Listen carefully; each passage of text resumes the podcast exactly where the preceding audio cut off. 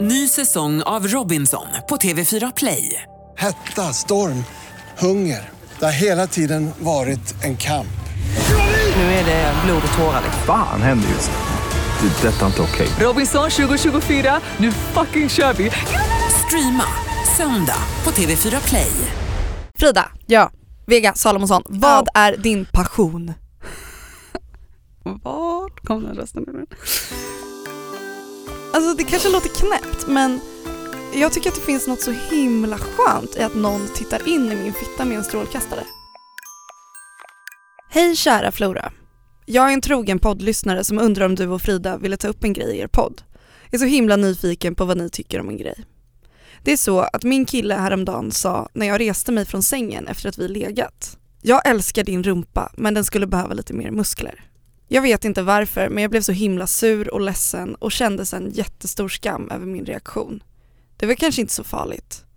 Jag vet ju att han älskar mig och han brukar alltid säga att jag är vacker. Men jag tror att alla starka känslor jag kände efter hans kommentar bevisar att jag fortfarande har en komplicerad relation till min kropp. Så jävla störigt att jag inte bara kan klappa mina dallriga skinkor och skratta. För jag vet att jag aldrig kommer att bli lämnad på grund av hur min rumpa ser ut. Men den där stressen över att vara snygg finns liksom ändå där och lurar och därför sa jag till min kille att han får fan sluta hålla på och kommentera min kropp för jag pallar helt enkelt inte. Det är för känsligt. Hur ser ni på min reaktion? Kramar. Ska jag bara kort säga att eh, det du har ramlat in i är Flora och Fridas podd. Ja, det här är inte en frågespalt men just det här avsnittet tänkte vi börja med. En fråga som trillade in på din blogg Flora. Yes. Flora Wiström, 22 år, bloggare, författare etc. Frida Vega Salomonsson, 22 år, fotar, Fotograf. livskriser på professionell nivå, blogg och så vidare. Välkomna. Den här frågan gjorde så himla ont att läsa, alltså jag blev ju typ, min röst skakig nu typ, när jag läste den. Hur tänker du kring det här Frida? Jag tänker att det känns tråkigt liksom Ja. i en sån här situation. Eller när man har sex eller är intim med någon och är naken. Också många, ganska många, kanske framförallt tjejer har ganska problematiska relationer till sina kroppar. Och att då inte kunna få släppa den grejen när man liksom går in i sovrummet eller ska liksom vara nära någon man tycker väldigt mycket om. Att inte bara kunna få sänka den garden och inte fundera på hur ens rumpa ser ut i just den stunden. Det känns tråkigt. Mm. Men sen så är det också så som, eller en grej jag försöker komma ihåg i en sån här situation är ju, om vi tar det här då som exempel eller liknande situationer så tror inte jag att han, eller att killen i fråga här är ond. Nej. Eller egentligen menar någonting illa. För det jag försöker ha i bakhuvudet också är att, att eh, många killar som kanske lägger en sån här kommentar inte har samma uppfattning som henne om hur, kropp, hur det kan vara triggande. Eller hur det kan kännas problematiskt att prata så om ens kropp. Utan att många killar generellt kanske har en mer avslappnad relation till sin kropp. Ja, jag tror liksom inte man säger en sån här sak om man inte själv skulle kunna ta en sån kommentar. Nej exakt, jag tänker att killar är lite mer vana att, ja, att det inte är så stigmatiserat att prata om kroppen. Utan de tränar lite, de käkar lite pasta, hänger med grabbarna, skrattar lite, typ såhär du har lagt på dig något kilo, och så är det ingen grej. Liksom. Medan för en tjej kanske det är, är ord som eh, hänger kvar. Men hon sa ju till honom att du får fan inte säga så här. Ja, och det var ju Eh. rimligt då att hon uttryckte det. Ja, det var ju jättebra att hon uttryckte det. Mm. Och att då har ju hon på något sätt lagt en grund också för vad som är okej att säga och inte. Mm. Och förhoppningsvis kan det här utvecklas till ett samtal där man på något sätt benar ut varför det här känns jobbigt. Exakt. Jag kan väl säga så här, jag har kämpat lite med typ så min relation till mat och så, framförallt för typ två år sedan.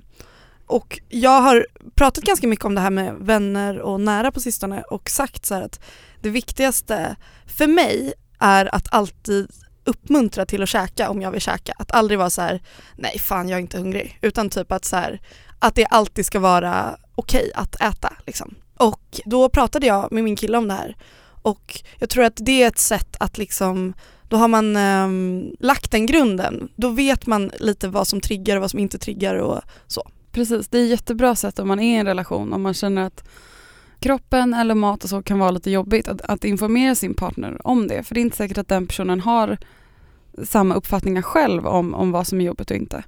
Och jag har också haft flera samtal med mina partners eller personer jag har liksom, levt nära om vad som är eh, triggande för mig. Till exempel tycker jag att det är jättejobbigt om, om jag är i till exempel hemma eller i en mataffär och jag kommer på att jag vill ha någonting. Typ jag vill köpa hem de här kakorna.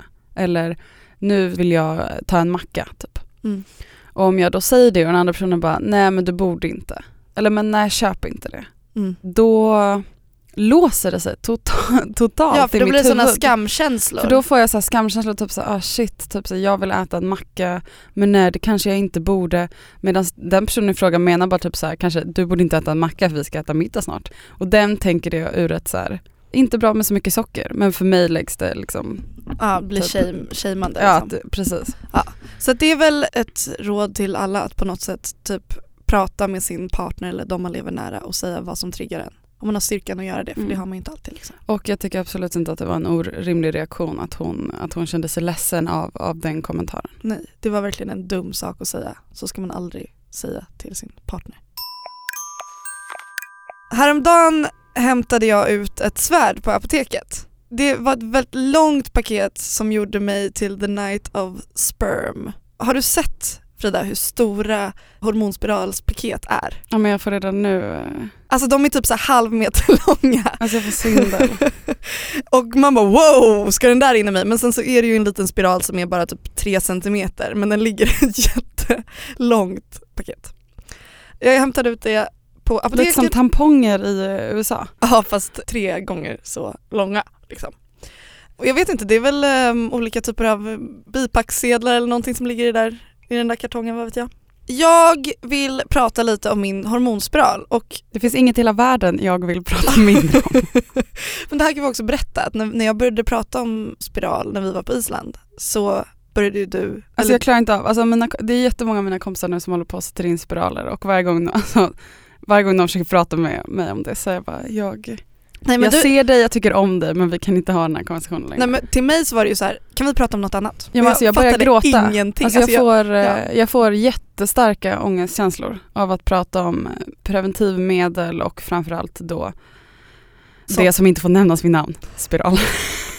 Men jag kan börja med att säga att jag tänker inte vara så grafisk i det här. Mer, Jag får bara kort säga, bara kort en grej till och det är bara så att det låter som att jag gör mig till. Men det är verkligen inte så. Alltså jag får verkligen jättestark ångest av att prata om det här. Jag tror att det ett beror på generellt att jag tycker att livmodern är så himla obehaglig och jag känner att livmodern är min fiende och roten till allt ont Mm. här i världen Mm. för kvinnor på så många sätt. Två, jag har ett jätteproblematisk relation med allting som har med sjukvård att göra på grund av operationer jag gjorde när jag var yngre. ja. Så att allting som har med så här nålar eller saker som ska in i kroppen vara kvar i kroppen, man ska öppna kroppen, tycker inte om. Min kropp ska vara en sluten enhet där ingenting ska in. Och eh, tre, allting som har liksom sex och vaginas just nu är också så här känsligt. ja, och det har vi pratat om Ja. en del i den här podden. Men jag har sagt att Flora får köra och eh, så Eh. får vi se hur länge jag sitter kvar i den här stolen. Ja det började med att du bara, jag kanske går ut när du spelar in här. Men det känns fint att du är här. Ja, Och jag kommer inte eh, gå in på detaljer. Eh, Ja. Så, Go. Jag vill börja med att säga att det här är ingen rekommendation än för att jag har bara haft min hormonspiral inne i en vecka. När det här kommit ut så är det väl två veckor. Och jag kan inte mm, då rekommendera det för jag, jag vet inte hur det kommer bli framöver. Men än så länge känns det bra. Däremot vill Flora rekommendera upplevelsen i att sätta in en, för hon tyckte att det var så härligt. eh, jag vill rekommendera ungdomsmottagningar och kanske barnmorskor. Jag har ingen erfarenhet av barnmorskor som inte tillhör ungdomsmottagningen. Jag är Mm. fortfarande 22 så jag får gå till den. Liksom. Mm. Så jag vill egentligen ta tillfället i akt och prata lite om Ingrid och Ylva på Norrtullsgatans ungdomsmottagning i Stockholm. Jag har också träffat dem. Ja, de är fina. Det är också något fint med den ungdomsmottagningen för att receptionisten så släpar runt i, sina, i strumplästen och det är så lite hula baloola, jag vet inte, det är bara lite skön känsla. Paradise Hotel, Simon står, vad heter han? Simon, vad heter han? Du vet Simon med C? Simon med C. Lundberg. Ja just det. Är på en plansch inne på toaletten och han bara såhär, jag kollar pungen. Alltså det är bara så härligt. Varje gång jag sitter där och kissar i ett litet så här kisspung Fan vad härligt att Simon med C kollar pungen. Ja, Va? gillar honom. Jo, så jag kom ju då till ungdomsmottagningen för en vecka sedan och då var det de här två damerna där som hjälpte mig och de pratade så himla mjukt med mig för då hade jag ju bokat tid för den här spiralinsättningen. De pratade så här, hur mår du? Du behöver inte vara orolig. Vi har gjort det här så länge. Så ja, ja, sätt rumpan där. Visst var det fint väder idag. Så då sätter vi in den här. Nej men de var väldigt sådär liksom gulligulliga Mjuka. otroligt mjuka. Alltså det var som om de var, jag tänkte på dem som änglar när jag satt där. Jag bara det här är, det är ett så fint yrke de har. Okej. Den här spiralen, för att bara dra det kort, den gör att sekretet i livmodern blir tjockare och därför Frida, förlåt. Därför kommer inte sperman in. Så man sätter den uppe i, i livmodern helt enkelt. Och då sker det här under ungefär kanske 30 sekunder. Och det kan göra ont, det kan vara väldigt obehagligt men det förhoppningsvis går över väldigt fort. Och då fick jag, då, jag fick en mackapär som heter TENS. Har du hört talas om den Frida? Nej. Det är inte läskigt det här, det som jag ska berätta nu. Vad fick du titta på? Jag fick inte titta på någonting utan det är en metod för smärtlindring som bygger på stimulering med svaga elektriska strömmar. Alltså det är lite som en egen elektrisk stol. Fast på ett bra sätt. Mm. Det är liksom en batteridriven apparat som överför ström via ledningar till plattor som man sätter på magen som man klistrar fast med så. Mm. Mm. Ja. Och det blockerar smärtnerverna och stimulerar det system som frigör endorfiner. Så jag fick de här elektroderna fastklistrade och sen så fick jag då styra de här stötarna eller de här elektriska impulserna själv. Det var lite som att du var på Tom Tits. Det var verkligen som det. Det var helt sjukt. Alltså, jag blev väldigt upphetsad av det här, alltså på ett, jag menar excited, inte Mm. kåt. Det är ungefär lite som när man nyper sig i knät när man har fått ett getingstick. Mm. Alltså att man vill förleda smärtan men också så rent fysiskt så är det ju smärtlindrande då. Så att Ylva började då röra runt inuti mig. Så, känns det bra? Ja. Då sticker vi in det. Det kommer gå jättefort. Det kommer vara lite obehagligt. Ja, men ja. Känns det bra?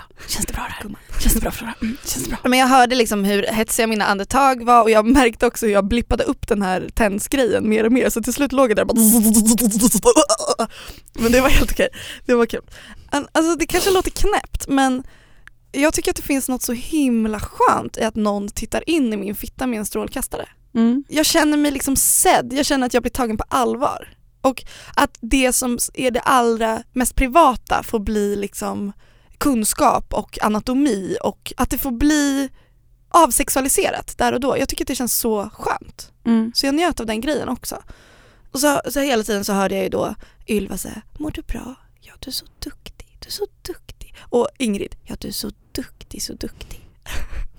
och sen så var allt över liksom på... Du gillade på, helt enkelt att ha en, che- en cheerleader. Ja, Klack! två Mm. stycken. En som sitter och klappar mig typ på armen och en som bara smeker mig. Typ. För det är också det när de sticker in någonting i fittan.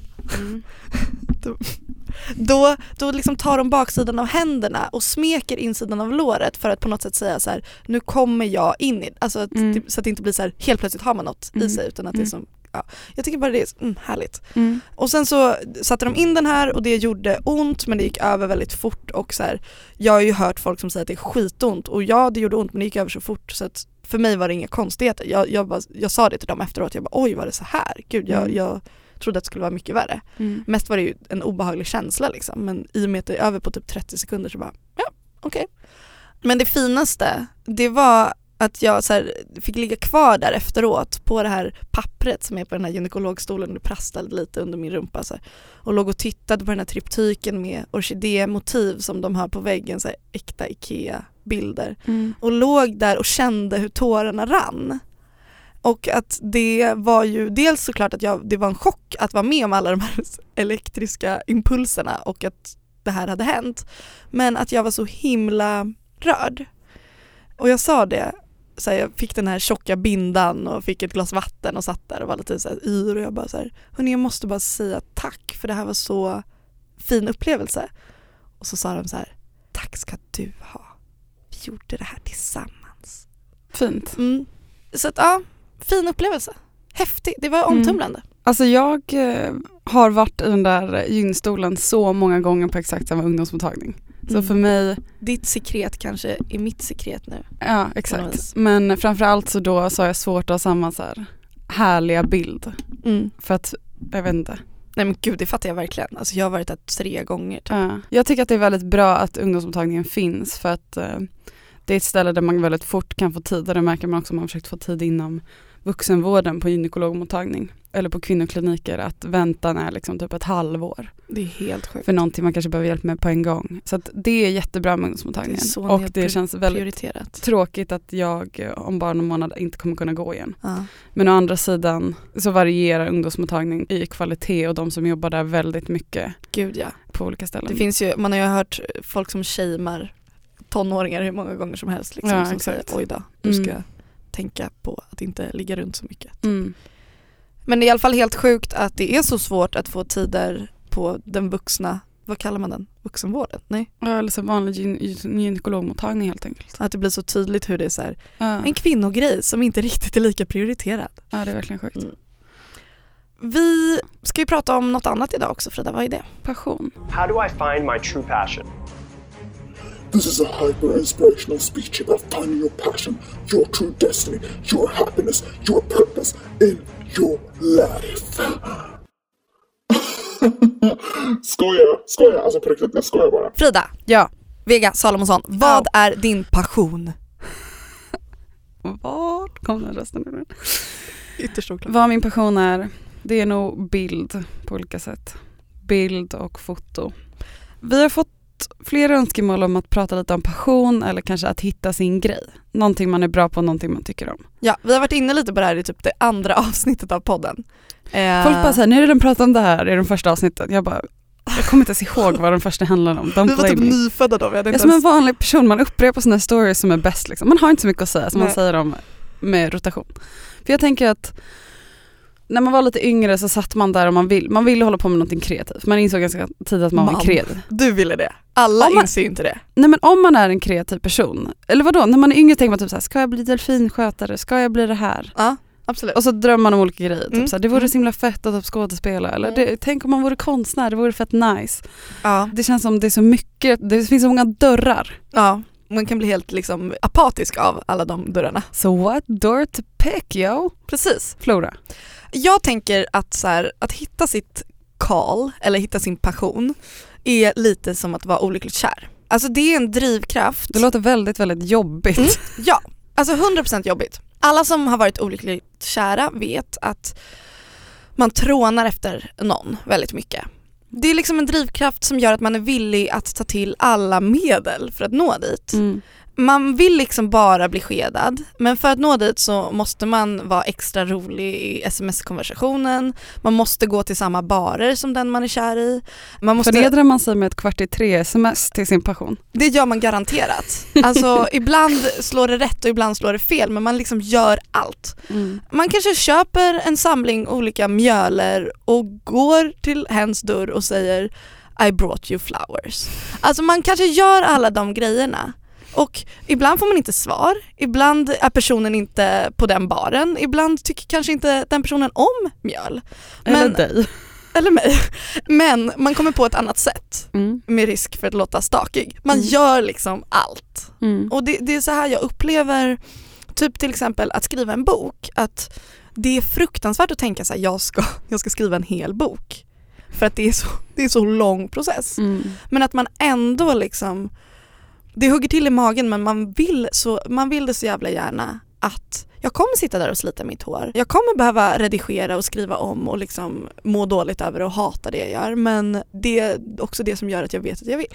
Mm. Kan du relatera till det? Absolut. Och jag tror lite så här att det finns olika personlighetstyper. Antingen är man, alltså jag tror att passion också handlar jättemycket om eh, disciplin och driv.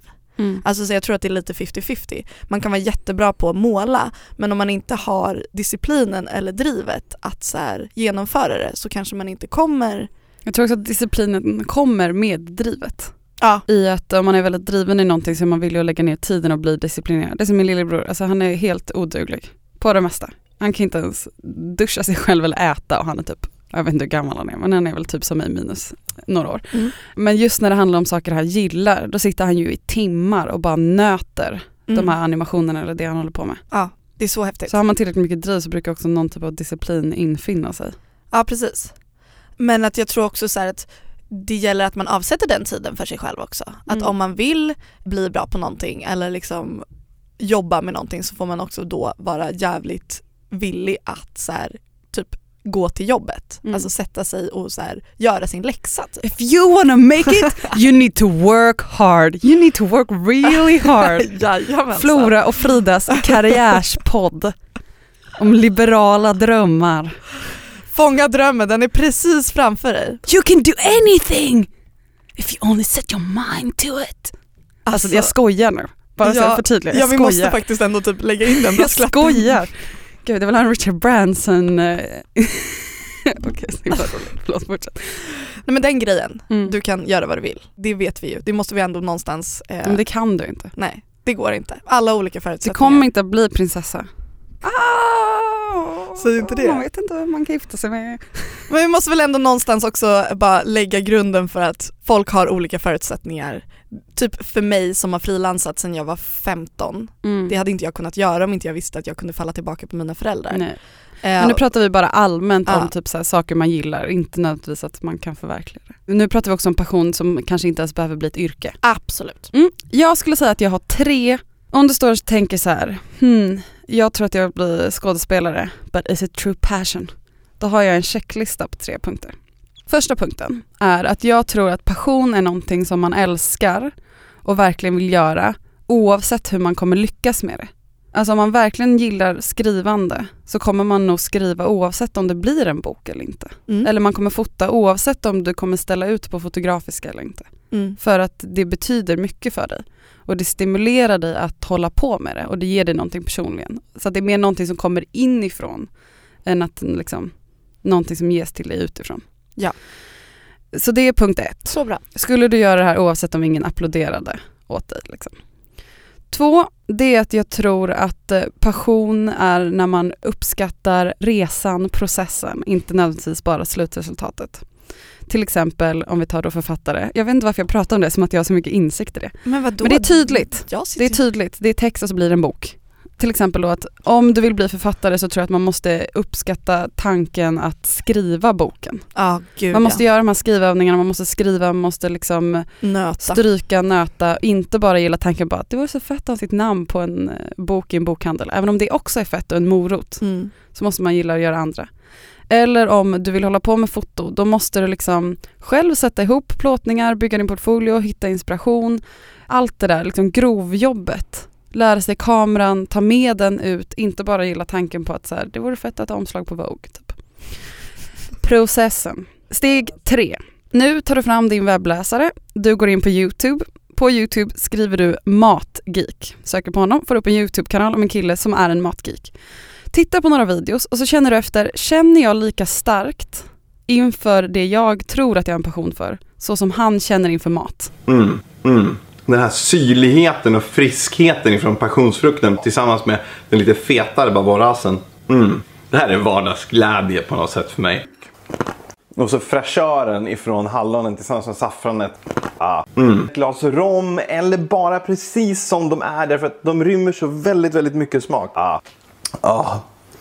Vansinnigt gott. Så om du tror att du känner lika starkt för det du känner någonting för som han känner för mat och de två punkterna innan stämmer, då har du hittat din passion. Tydligt. Men om man inte känner det då, om man inte har någon passion? Om man sitter där och bara, men vad fan jag har väl ingen jävla passion? Vad gör man då? Passion kanske också är överflödigt. Ja men alltså någonstans att jag tror att både du och jag Frida har varit väldigt bortskämda med att verkligen hitta någonting som triggar oss så jävla Absolut, mycket. och det är det vi pratar om. Och jag har också kompisar Mm. som typ så här, som inte har det, Mm. som skiter i. De vill hänga med sina kompisar, de har hittat en utbildning som känns spännande. Mm. De skulle inte dö för den, men det är spännande det de läser om. Mm. Och sen så tycker, har de, gillar de att klättra eller någonting på fritiden och så dricker de en öl och det är fett nice. Man Ja. behöver liksom inte, så jag säger inte att så här, alla har en passion. Du måste känna på det här sättet Hitta inför den. någonting. Hitta den så att du kan driva den, så att du kan bli en entreprenör, så att du kan anställa folk. Så att du kan flytta till Monaco, slippa betala skatt. Så att du kan bli Janni Deler. Och det var vi inne på förut, att man måste inte heller hitta någonting som man då ska jobba med utan det kan vara om Nej. du, om du gillar att brodera och det får dig att trivas och må bra så kan det vara Mm. någonting du gör vid sidan av din utbildning som du Mm. kanske trivs med helt okej.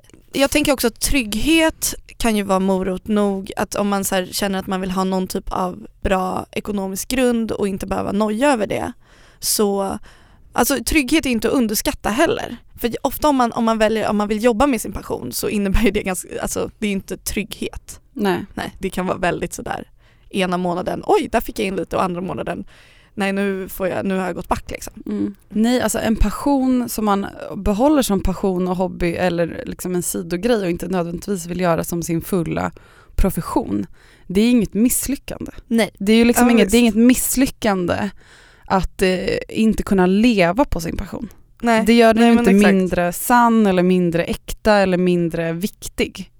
Det kan till och med vara positivt. Jag tror också att det kan vara Jag tror också att positivt. det, kan ju verkligen slita Oh. ut en passion att, att behöva liksom hela tiden omsätta det i, i pengar. Mm. Jag tycker återigen det här med att man ska vara villig att sitta och nöta. Mm. Det finns ett bra citat av Alexander Shee som har sagt What makes a writer a writer? Writing. Nu kommer vi in på citat. Alltså love those quotes. Alltså Uh. jag har pinnar ju quotes dagen i ända. Liksom. Jag har också ett quote. Mm. Jag såg, eh, fan vad heter den? Florence Jenkins Foster. Faster. Ja. Har du sett den? Mm. Så jävla fin. Mm. Lite skön men jag grät på slutet. Ja, Inte den eh, starkaste filmen. Lite PMS är en bra ingrediens när man ser på film. Man känner starkare. rekommendation. Men i alla fall, då tyckte jag att det var så himla fint på slutet att hon bara det handlade om en sångerska som inte kan sjunga men på grund av att hon är väldigt bemedlad kan hon ändå liksom finansiera sin sång, ja, att hon vill hålla på med musik. Liksom. Ja. Återigen, också en jättebra ingrediens om man vill hålla på med sin passion det är ju att ha så många privilegier som, som möjligt att nyttja. ja, dagens tips. Så försök föds in i en så rik familj som möjligt. Precis, och om du vill ge dina barn att de ska bli nya Oprah Winfrey så Exakt. gift dig med en, en tät person. Precis. I alla fall, och då säger hon då i slutet att ehm, och hon kunde då inte sjunga heller. Och då säger hon i slutet att ingen kan säga till mig, eller folk kan säga till mig att jag inte kan sjunga, men ingen kan säga till mig att jag inte sjöng. Och då blir jag så himla gråtig.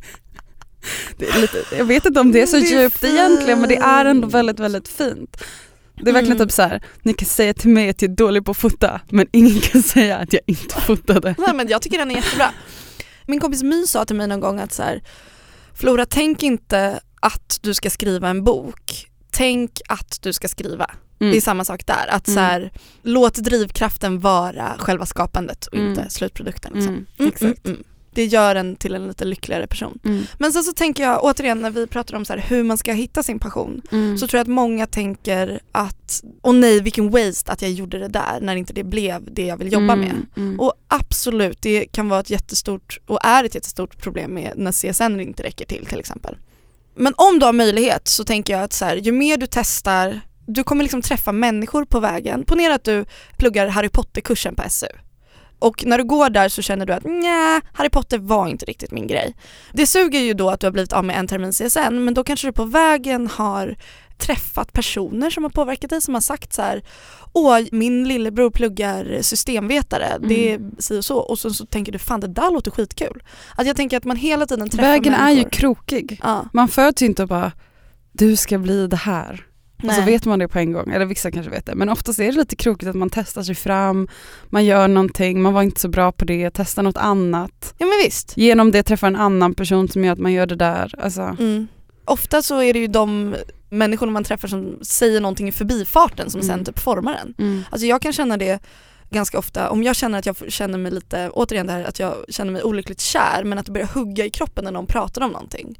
Typ jag träffade en tjej som hade gått Hyper Island och började prata om det och jag märkte hur jag typ så började typ andas snabbare och så här, Mm. okej men hur var det då? Hur berätta? Hur, hur gick ni tillväga Mm. då? Och att jag märker att det väcker någonting i mig. Eller när jag sitter och tittar på dansvideos att jag blir helt till mig eller ser någon på en klubb som dansar bra och jag blir så här, det bara skakar inuti mig. Och de Mm. vet jag så här, det här, det här är en passion. Och då behöver inte jag bli proffsdansare men jag kanske ska börja ta dansklasser på Friskis och Svettis. Mm, exakt. Men sen så kan man väl alltid också uppmuntra att umgås med likasinnade som gillar, om man har ett intresse, låt oss säga växter, så finns det ju till exempel växtgäris på Facebook eller liknande beauty and bullshit om man gillar, Det känns som folk alltid håller på och byter sticklingar på Facebook. Det är det Ja. enda jag ser min, på min Facebook vad tycker du om det? Jag tycker att det är trevligt. Ja, jag tycker också det. Nej men så att man, internet är ju den bästa platsen för att hitta personer som är likasinnade och att umgås med människor som har samma passion som du kommer göra att du kommer bara blomstra inom det området. För mig har det varit livsviktigt till exempel att ha skrivande vänner som jag hela tiden pratar skrivande med. Och det har jag fått genom att plugga skrivande men jag har också fått det genom internet. Så det är verkligen utnyttja det och, Mm. och underskatta inte värdet av att ha ett crew eller skaffa dig ett crew som gillar samma sak som du. Här kommer en till så här wall quote typ. Go. Kom ihåg att du är huvudpersonen i ditt eget liv. Du ska leva det här livet, inte dina föräldrar. Och inte din partner heller för den delen. Så att om folk börjar så tvivla på, eller så säga saker, gliringar om aha, ska, ska du verkligen göra det? Ska du inte ta det här jobbet som ger det här pengarna? Eller ska du inte stanna i den här stan för att vi, din familj är ju här? Mm. Du ska göra vad fan du vill. Du är fucking ung. Och om du inte är ung så är du gammal. Men oavsett så ska du göra, du måste liksom göra din grej. Min farmor skickar fortfarande jobbannonser till mig. Alltså Hon- det, Alltså hon skickar, varje vår skickar hon till mig att Skansen letar eh, sommarvikarier. men det är så jävla märkligt. Och det är ju jättehärligt. Men jag har ju redan ett jobb. Men hon, hon tror inte att ditt jobb Nej, men jag är viktigt. jobbar ju inte Nej just det. för henne. Alltså för en person som har varit ehm, som har svettats hela livet och ehm, varit ehm, pedagog på förskola. Ja, Då är inte det här lallet vi sitter och äter nu mandariner någonting att ha. nej. Och det är nej. fair enough. Fair enough. Alltså in, invänder inte. Men det där är väl också en fin grej att komma ihåg också att världen finns kvar om man ångrar sig och om man känner att det inte blev rätt, att man inte har valt rätt. Att, ja men typ min mamma som exempel, hon var nyskild, 40 år, hade det dåligt ställt, ja men det var liksom knapert med pengar och men hon visste så här, jag kan inte jobba som illustratör längre för att jag tjänar inte tillräckligt på det och det ger mig inte lika mycket som det gjorde för tio år sedan. Mm. Då började hon jobba som trädgårdsmästare typ. Hon började jobba, liksom, började rensa rabatter. Och sen vid sidan av det så började hon bygga upp väldigt, väldigt sakta men säkert en egen liksom, trädgårdsdesignsfirma som nu går bra. För mig är det också så här, viktig grej att komma ihåg att så här, om jag inte vill hålla på med skrivandet när jag är 40 så kanske jag får ta ett extra jobb och börja plugga på något annat liksom. Mm. Men återigen, det här är ju självklart en klassfråga. Min mamma kunde ju ändå kanske ringa sin pappa, morfar kirurg, och säga Mm. fan den här månaden går inte. Även om hon verkligen inte gjorde det ofta. Så Jag går inte ut så ofta för att jag eh, spelar board games på helgerna där man ska erövra olika regioner i, lite, Game of du är Thrones. lite busy med att ta land istället. Precis, jag spelar ofta som Targaryen och eh, jag eh, led av en större förlust vid spelomgången i, igår. Det är därför Frida är lite, är lite fragile idag. Alltså jag blir så jävla arg när vi spelar. Alltså Nim höll två av hennes områden helt i onödan med mycket fler liksom, resurser och mer än vad hon egentligen behövde. Bara för att fucka med mig kändes det som.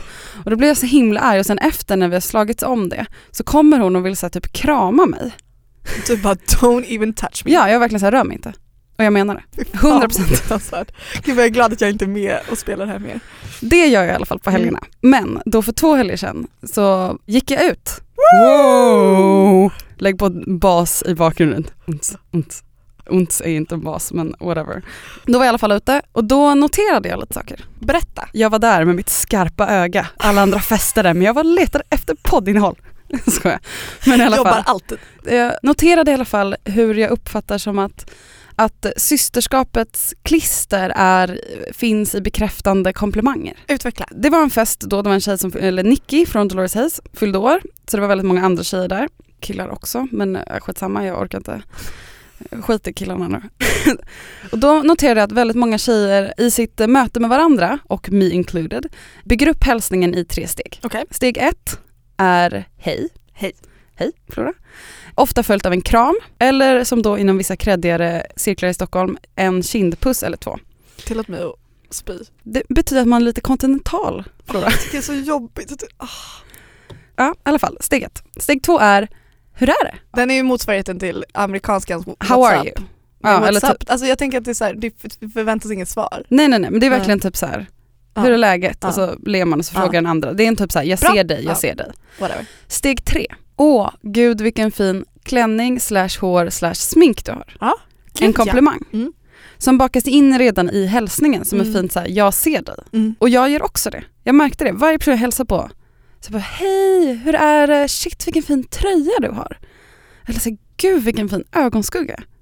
Alltså att det är som ytterligare steg att man ser den andra, att man uppskattar liksom någon, alltså att man ger en komplimang. Och då sen lite senare så läste jag en jättespännande Facebook-tråd på Tone Schunnesons wall på Facebook och den handlade just om hur generösa tjejer generellt kanske är med sina komplimanger och bekräftande ord. Medan män generellt kanske är det i eh, mindre utsträckning. Misskomplimanger. Ja. Och män kanske ger färre kommentarer för att, till tjejer då, för att män mest relaterar till andra män. Och därför i inte i lika hög utsträckning faktiskt tycker att kvinnor gör bra saker. Eller om det är för att de bara inte är lika generösa. Och då flikade någon in i den tråden att hon trodde att män ofta är rädda för att tjejer ska bli kära i dem. Eh, om de ger bekräftelse. Och om tjejer då blir kära så innebär det att de blir efterhängsna och klängiga.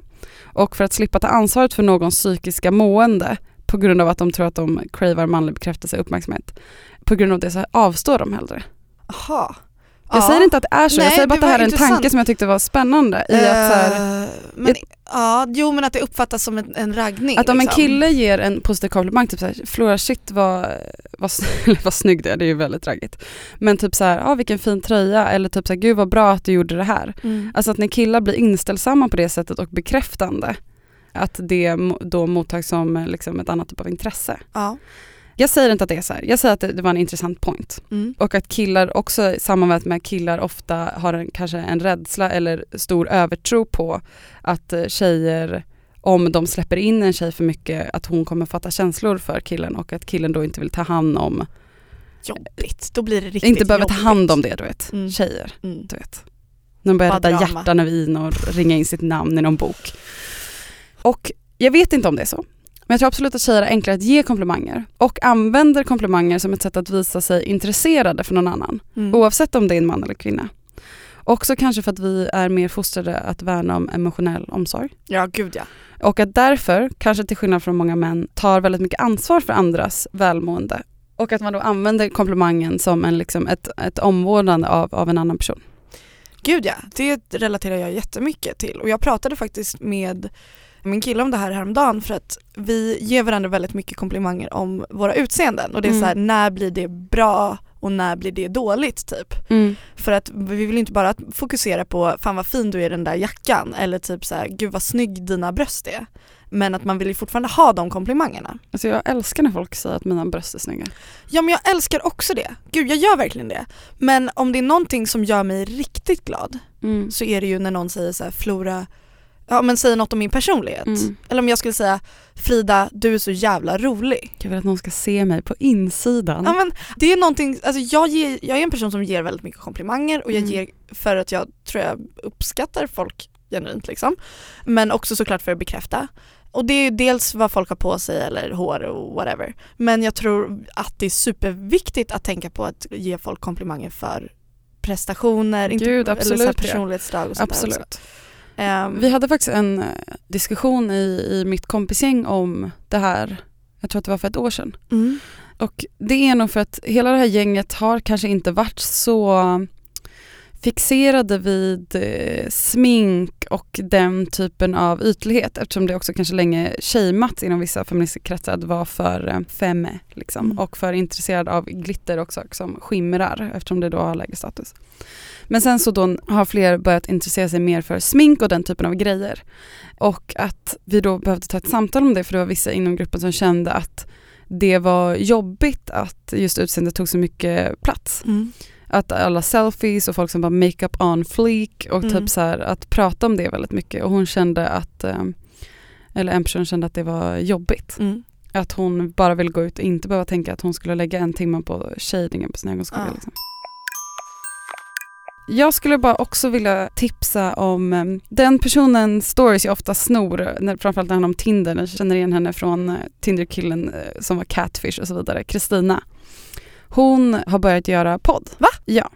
Fatta. Okej. Fatta är då organisationen som, en feministisk organisation som framförallt jobbar väldigt mycket mot sexuellt våld Ja. och samtycke har en, eh, en podd som heter Fatta. Så sök på den och lyssna på alla avsnitt som Kristina Garnet har gjort. Fan vad kul. Bland annat om eh, kropp och så med eh, Babe Ebba och en som handlar om sexuella trakasserier på skolan. Skit i de andra avsnitten, lyssna bara på dem. Det ska jag göra. Hashtags! Ja, Två jättefina. En tjej som låg och myste med sin kille och en katt i sängen och Ja. lyssnade. gud vad mysigt det var.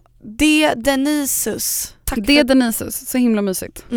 Och Astrid Olsson med ett nolla istället för o på Olsson Mm. har gjort keramik och lyssnat på oss och det ser också så himla himla fint ut. Det här är på Instagram alltså. Mm. Som sagt, skriv inte till oss på Twitter. Det är flaskpost som inte kommer fram. Stämmer. Blyertsdikter sitter och lyssnar på oss också i en väldigt fin gul tröja. Tack för att ni delar lyssningarna. Vi är ju i final till i Svenska podcastpriset i, inom kategorin kultur och livsstil. Så sjukt. Eller? Kultur och Nej, konst. konst och kultur. Nej, Konst. konst, och livsstil. konst och livsstil.